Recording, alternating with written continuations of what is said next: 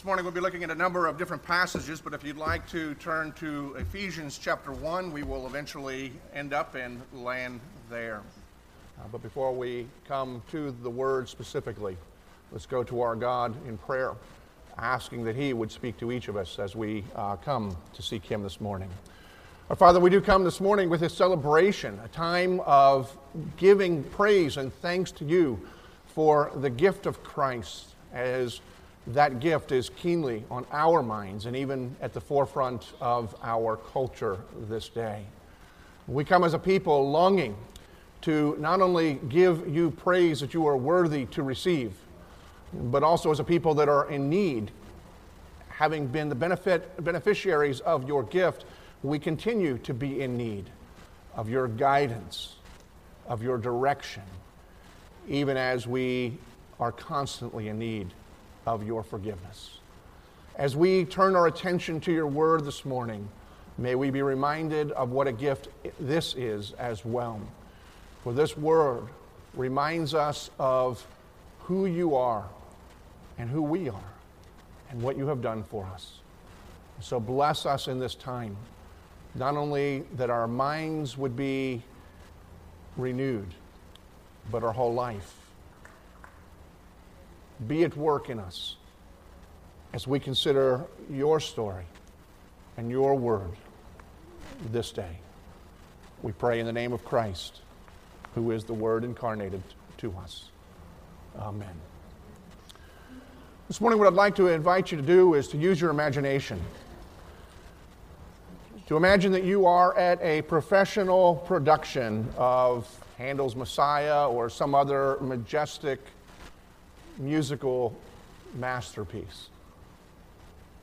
And now, having imagined that you are there, imagine that in the middle of that performance, one of the musicians, maybe the trumpeter, for whatever reason decides to go nuts,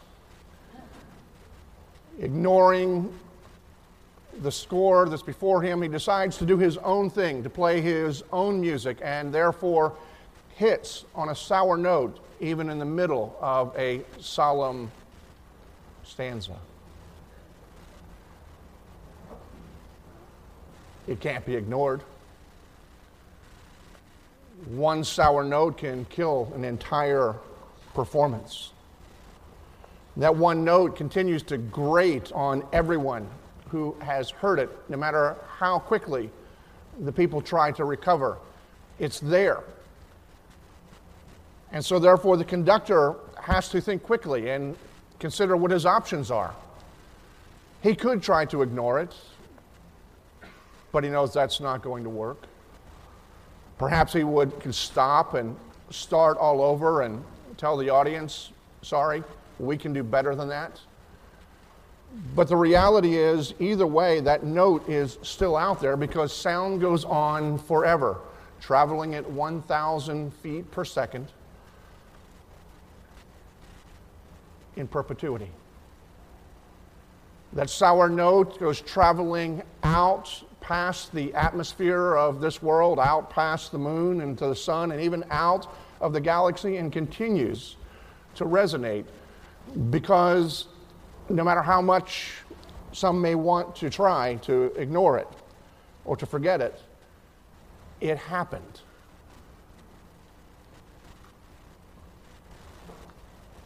The only real solution would be if somehow a master musician would be able to take that sour note and redeem it, and make it the first note in a whole new orchestration.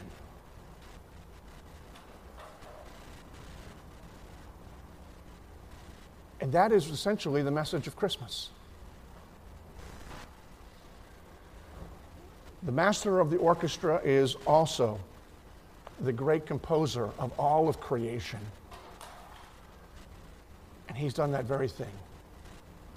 He's taken the sour note of history and turned it into a masterpiece that not only all people on earth can celebrate, but we're told that the angels of heaven continue to long to see and talk about and sing about. So glorious was this new orchestration. The one who had created all things, including a people, to bear his own image, had given them everything that they could possibly want. Even his presence with them in a perfect fellowship. And yet one of the players went nuts and decided to do his own thing rather than to continue to follow the script that was laid out by the creator of all creation. In Adam's sin, we find that first sour note in history. And the consequence of that sour note, we were told from the very beginning, and we're told even today, is death. That's what it warrants, to ignore the creator of all creation, who cannot ignore the sour note, who cannot or will has chosen not to just stop and start all over with a new creation, but to take that one note and then to do a new thing, to demonstrate the beauty of his glory, of his grace, and of his being.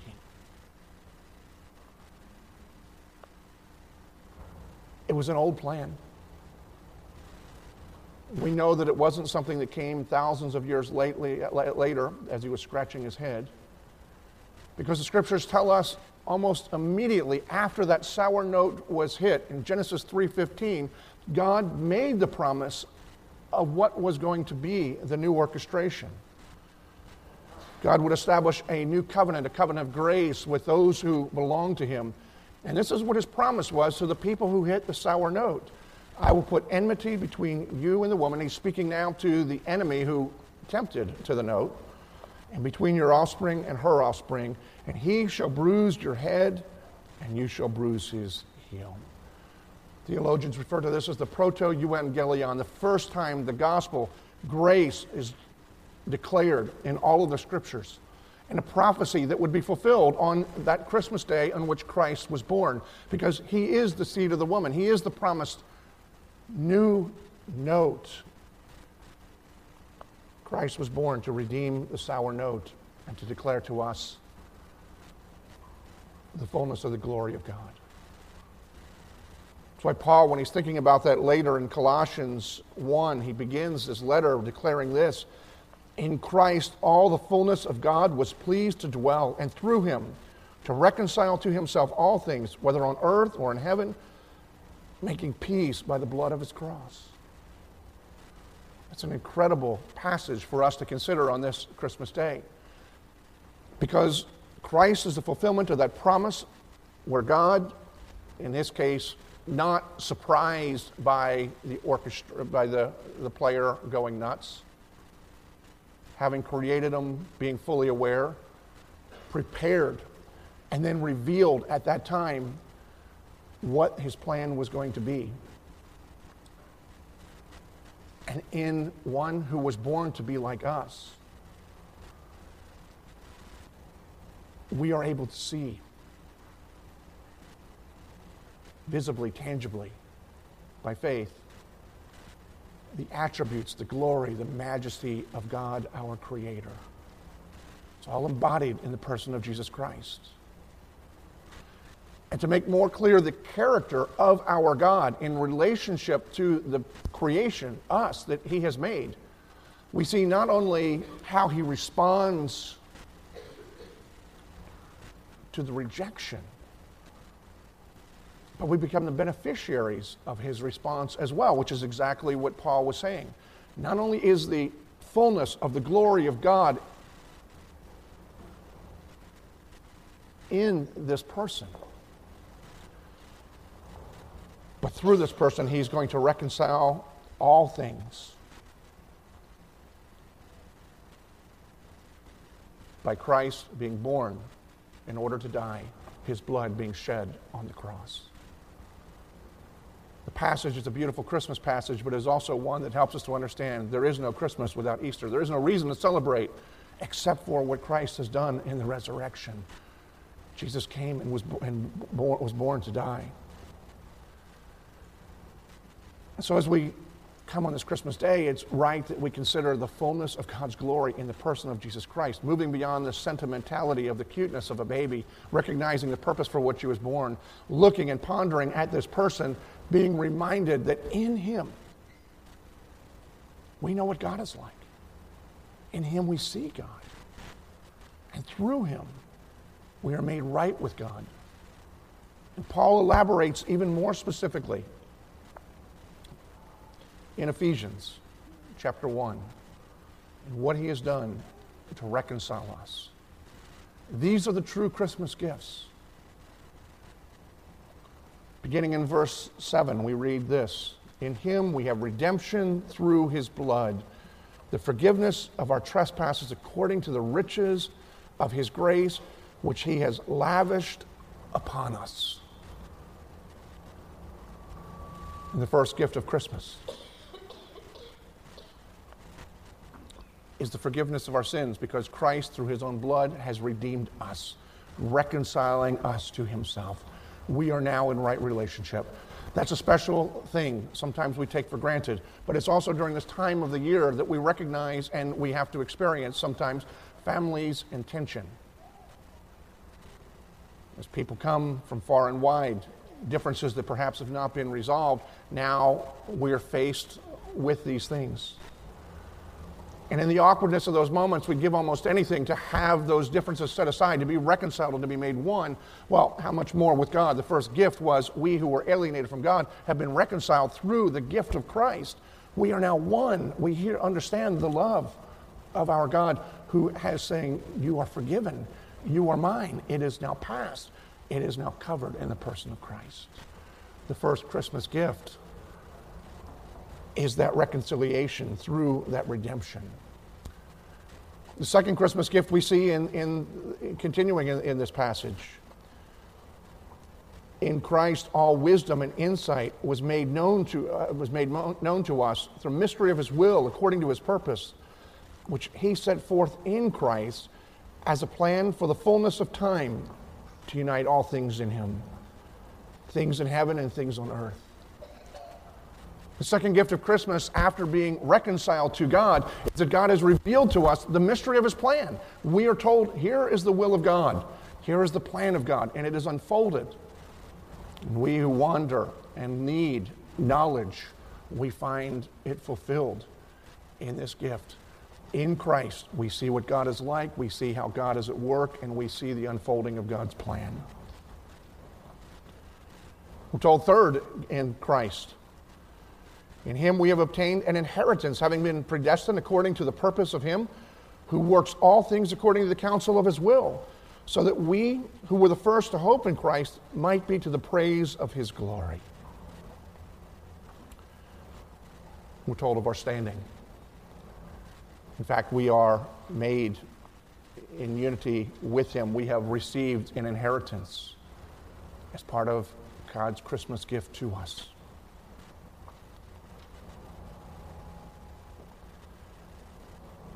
In him you also, when you heard the word of truth, the gospel of your salvation, believed in him, and you were sealed with the promise of the Holy Spirit, who is the guarantee of our inheritance until we acquire possession of it, the praise of his glory. We are told that the Christmas gift that God gives to us in this is the blessing of the Holy Spirit, who is not only the deposit, but he is the securer, and he is the gift of the inheritance that we are to receive in full to come. See, we celebrate the Christmas gift and the gifts that were brought to the baby Jesus, sometimes not recognizing that the reason for that is we are celebrating the gifts that were given to us, the original bundle. It comes as a package. It comes together. It comes incarnate. It comes in Christ. We receive it by faith in him, believing, trusting, celebrating, rejoicing in God's gift to him. Not the quality of which we do, but just the fact that we are believing and knowing that this is our hope and that this is what God is like, and he is one who gives to those who do not deserve it. These are the benefits These are the Christmas gifts. And this was God's plan from the very beginning. And at the sounding of that sour note that he put into action, spinning off the entire new masterpiece that was born in Mary, the person of Christ, of whom angels sings and humanity celebrates. Because the good news of Christmas is the promise to all who embrace this child who is the gift, in whom all benefits are bundled, that not only has he, but he also will turn the sour notes of your life and my life and incorporate it into the symphony for his good pleasure.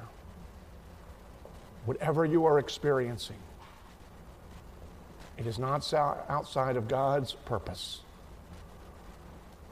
or his ability to make it beautiful. And Christmas is the promise, the demonstration, and the initiation of that very promise. It's the reason to sing. It's the reason to celebrate. It's the reason to be in awe of the living and true God. Father, we do thank you for this gift, or these gifts, in the gift of Christ Jesus. I pray, Lord, that you would be at work within us, that we may ponder and consider just the weight and the value of what these gifts are, and at the same time remind us by the deposit of your Holy Spirit that is incalculably valuable that these gifts are. They are found only in Christ and not merely from him. So turn our affection to the person who has given himself for us as a demonstration of true love, that we may love not only him, but others as well. In this, may you be pleased. May we find peace. May you be glorified. Set us free, we pray, that we may have the joy of the gift of Christ, not only this day, but every day you give us in this earth and for all eternity. All praise and glory and honor to you, our God, Father, Son, and Holy Spirit. Amen.